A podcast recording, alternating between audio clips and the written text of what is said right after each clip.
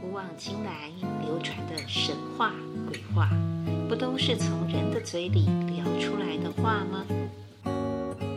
欢迎收听《神话、鬼话、人话》。Hello，大家好，我是 Vicky 姚。今天我们要来聊的又是什么样的话题呢？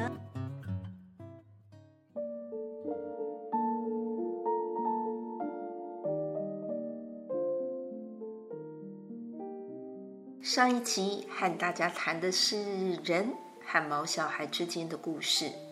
这些猫猫狗狗，它们甚至比有些人还有情有义，从生前到死后，生前陪伴，死后报恩，一路坚持守护着，不离不弃。今天要和大家分享的主题和出处呢，我们有一说一，有二说二。这一集说的不是现代版的真人故事了，是来自一百九十年前的公元一八三三年，一位俄国非常重要的民族文学小说家，同时也是一位伟大的诗人普希金，他的作品《渔夫与鲸鱼的故事》。海里的鲸鱼会说人话，会开口求救。后来也几乎是有求必应的，尽量报恩。但是，为什么这一场人和鱼之间的缘分，最后就像有一首歌词说的：“一场游戏一场梦，一切又烟消云散的，各自得重新归零了呢？”当然，有人认为这就只是童话或寓言故事。没错，到目前为止。它被改编跟简化成的各种作品跟版本还真是不少。我今天所依据的呢，是一九七六年志文出版社的新潮文库编号一四六号普希金小说选。这本书上逐字翻译自俄文原稿的原汁原味哦，哎，没有改编，就真的是它的原意。在这一段文稿里。可以看到人性从最初的单纯跟平常心，逐渐歪楼黑化，然后就成了贪婪者坐地起价的筹码。还有许多负面的人性，像贪婪啊、软弱啊，近乎欺善怕恶、不成比例的情感勒索、没有底线的予取予求，唉，真是不堪。不晓得在各位平日的人际关系互动中，或者甚至在信仰的过程里，你有遇到类似的人或事吗？想想看，如果有，那么听完这个故事，应该会有更深的体会哟。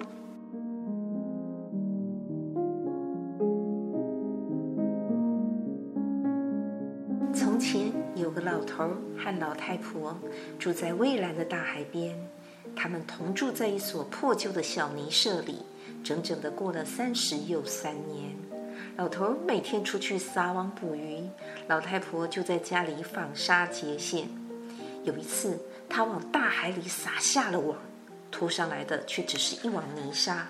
他再撒了一次网，拖上来的是一网海草。他又撒下了第三次的网，这一次终于网到了一条鱼。这不是一条平常的鱼哦，却是条鲸鱼。鲸鱼像在苦苦的哀求，开口吐人言的说道：“老爹爹，把我放回大海吧，我将会给你贵重的报酬。为了赎回我自己，你要什么都可以。”老头大吃一惊，心里有些害怕。他捕鱼捕了三十又三年，从没听说过鱼会说话。他放了那条鲸鱼，还对他讲了几句亲切的话：“上帝保佑你，鲸鱼，我不要你的报酬，到蔚蓝的大海里去吧，在那儿自由自在的游吧。”故事说到这里，渔夫的不求回报和真心祝福都是真的，可是。当他回到家，告诉了老伴当天这一件天大的怪事，说他抓了一条鱼，还会说话，还会要求人把它放回海里，而且愿意拿贵重的代价赎回自己。为了赎回自己，要什么都可以。当然，这个渔夫也告诉了老伴说，他没有要他的报酬，那就直接把鱼给放回海里啦。没想到这个老太婆啊，就指着老头儿骂：“你这个蠢货，你这个傻瓜，不敢要这条鱼的报酬，就是向他要一个木盆也好啊。我们的那一个木盆已经完全破得不像话了。”于是老头儿就走向蔚蓝的大海，然后看着那个起伏的波涛，他开始叫唤金鱼。哎，金鱼就向他游了过来，就问他说：“你要什么呀，老爹爹？”这老头儿就向他行了礼，回答说：“于娘娘，你做做好事吧。我那个老太婆责骂我，不让我这个老头儿安静，他要一只新的木盆，我们的那一只。”已经完全破得不像话了。那金鱼就跟他说：“用不着悲伤，去吧，上帝保佑你，你们马上就会有一只新的木盆喽。”当老头回到老太婆那里，果然就看到他真的有了一只新的木盆在身边了。可是这次老太婆骂得更厉害。你这个蠢货，你这个傻瓜，只要了一个木盆，你真蠢！木盆才值多少钱呐？滚，蠢货！回到金鱼那里去，向他行个礼，问他要一座木房子啦。各位，就从这里开启了另外一个越陷越深的无尽模式。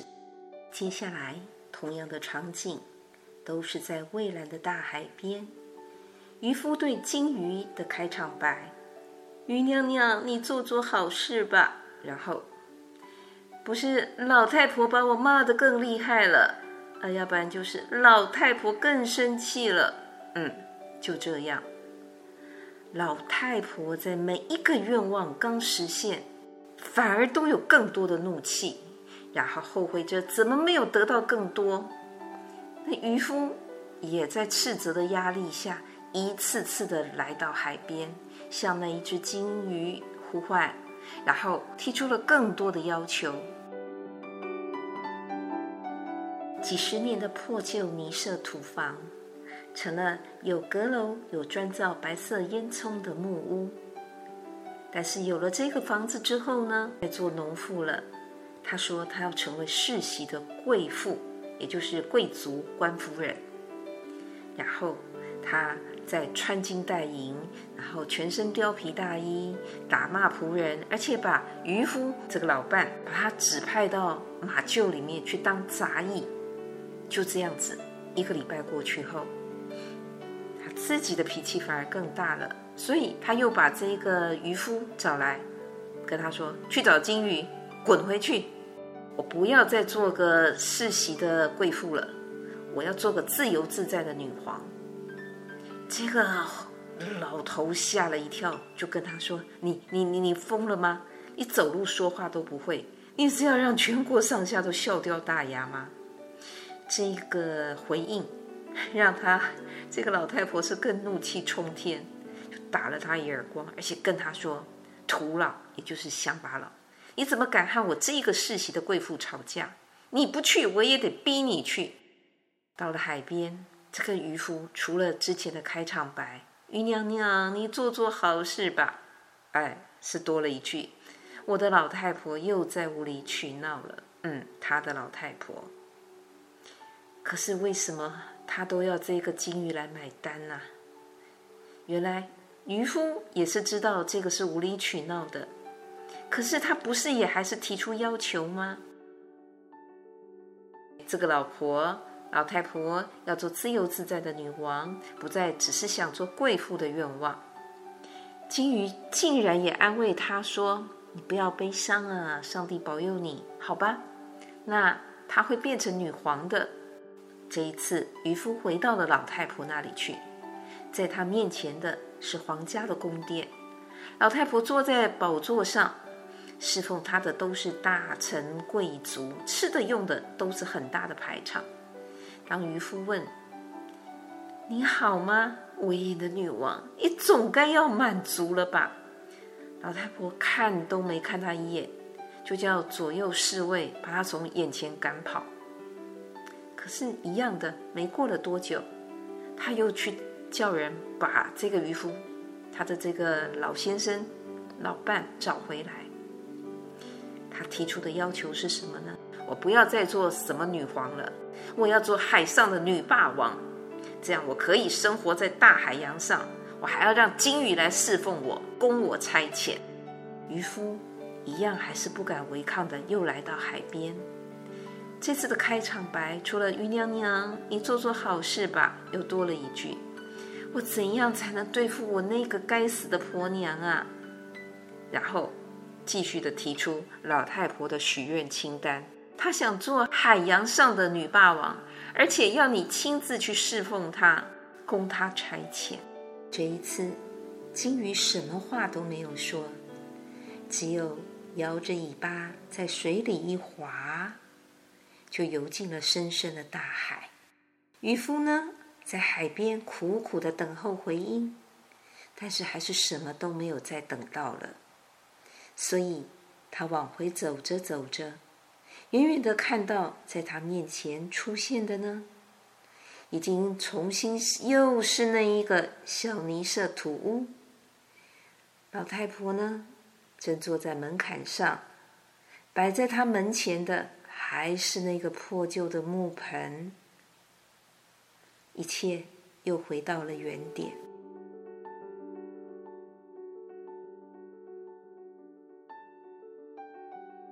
会觉得是金鱼自己失信食言了吗？的确，刚开始是金鱼自己承诺，只要把它放回大海，他就要给贵重的报酬。为了赎回他自己，要什么都可以。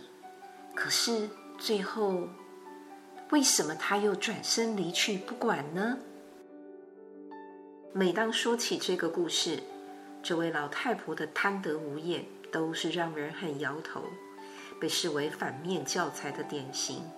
她用强烈的挑剔、吵闹进行情绪勒索，又透过软弱不辨是非的渔翁，一次次的向金鱼索取像是一本万利的恩情红利，一次次的扩张这没有底线又没有上限的贪婪，到头来两个夫妻还是一无所有了。很多人会说，这个老太婆真的是又贪又坏呀。但是对于这个渔翁呢，一般人或大部分，哎，说书者。或传替者，几乎顶多是轻轻带过，没有给太多的批评。这是基于他最早不求回报的善良初心，或体谅他基于多年夫妻情分的包容妥协，还是嗯，当成睡前听的童话故事，哎，讲给小小孩听。那么强调唯一的重点或观点也比较好记。嗯，这当然可以。不过，如果再想一想，尤其是已经进入社会和工作一段时间，有一些人生阅历的朋友们，你们也会只是这么想吗？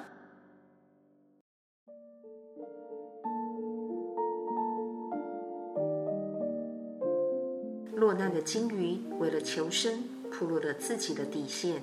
从开口说了人话，显示出自己的不寻常，又许下了日后愿意付出不计代价的这种承诺。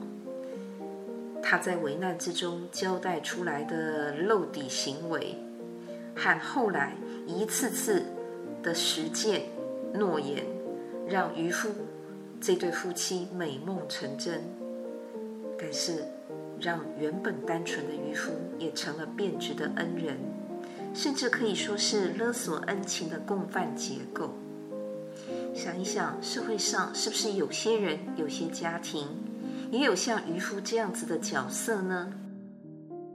以前台湾有一位资深女艺人，能演能唱，在当红的时候赚了不少钱，都交给妈妈管理。妈妈又跟她说：“你赚钱比较容易，如果嫁给有钱人呐，就更没差这些了。啊，你现在唱一场几首歌，我这其他的孩子，你的兄弟们，有的就要工作一两个月耶，所以你就尽量帮帮他们嘛。啊，手心手背都是肉，我是一个当妈的也比较安心。所以喽，就陆陆续续五个兄弟姐妹的房子都是他出钱买的，房产名字呢，嗯，未必是他的喽。他兄弟的孩子们那些学费、生活费，到几乎都是他出的。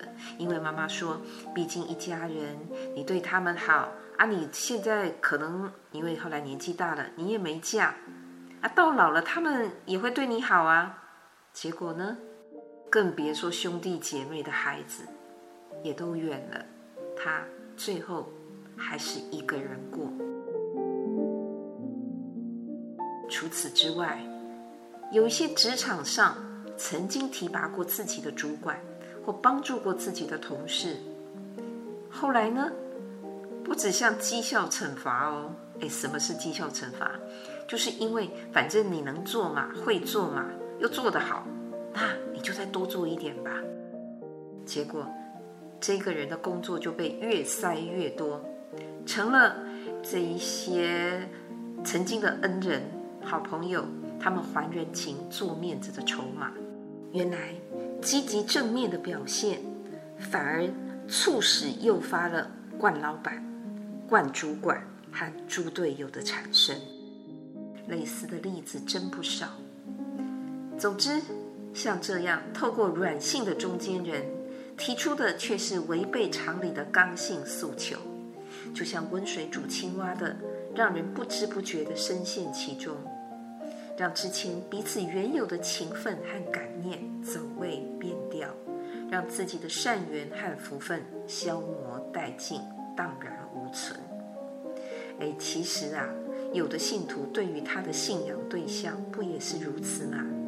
觉得既然哎神啊，你不是无所不能，佛啊，你不是不可思议，而且在别人的身上也发生过，自己其实。也亲身见证过，哦，那这样吧，以后啊，每件大小事，包括自己日后人生的一家大小的，也该如此啊，应该都要你随时照看。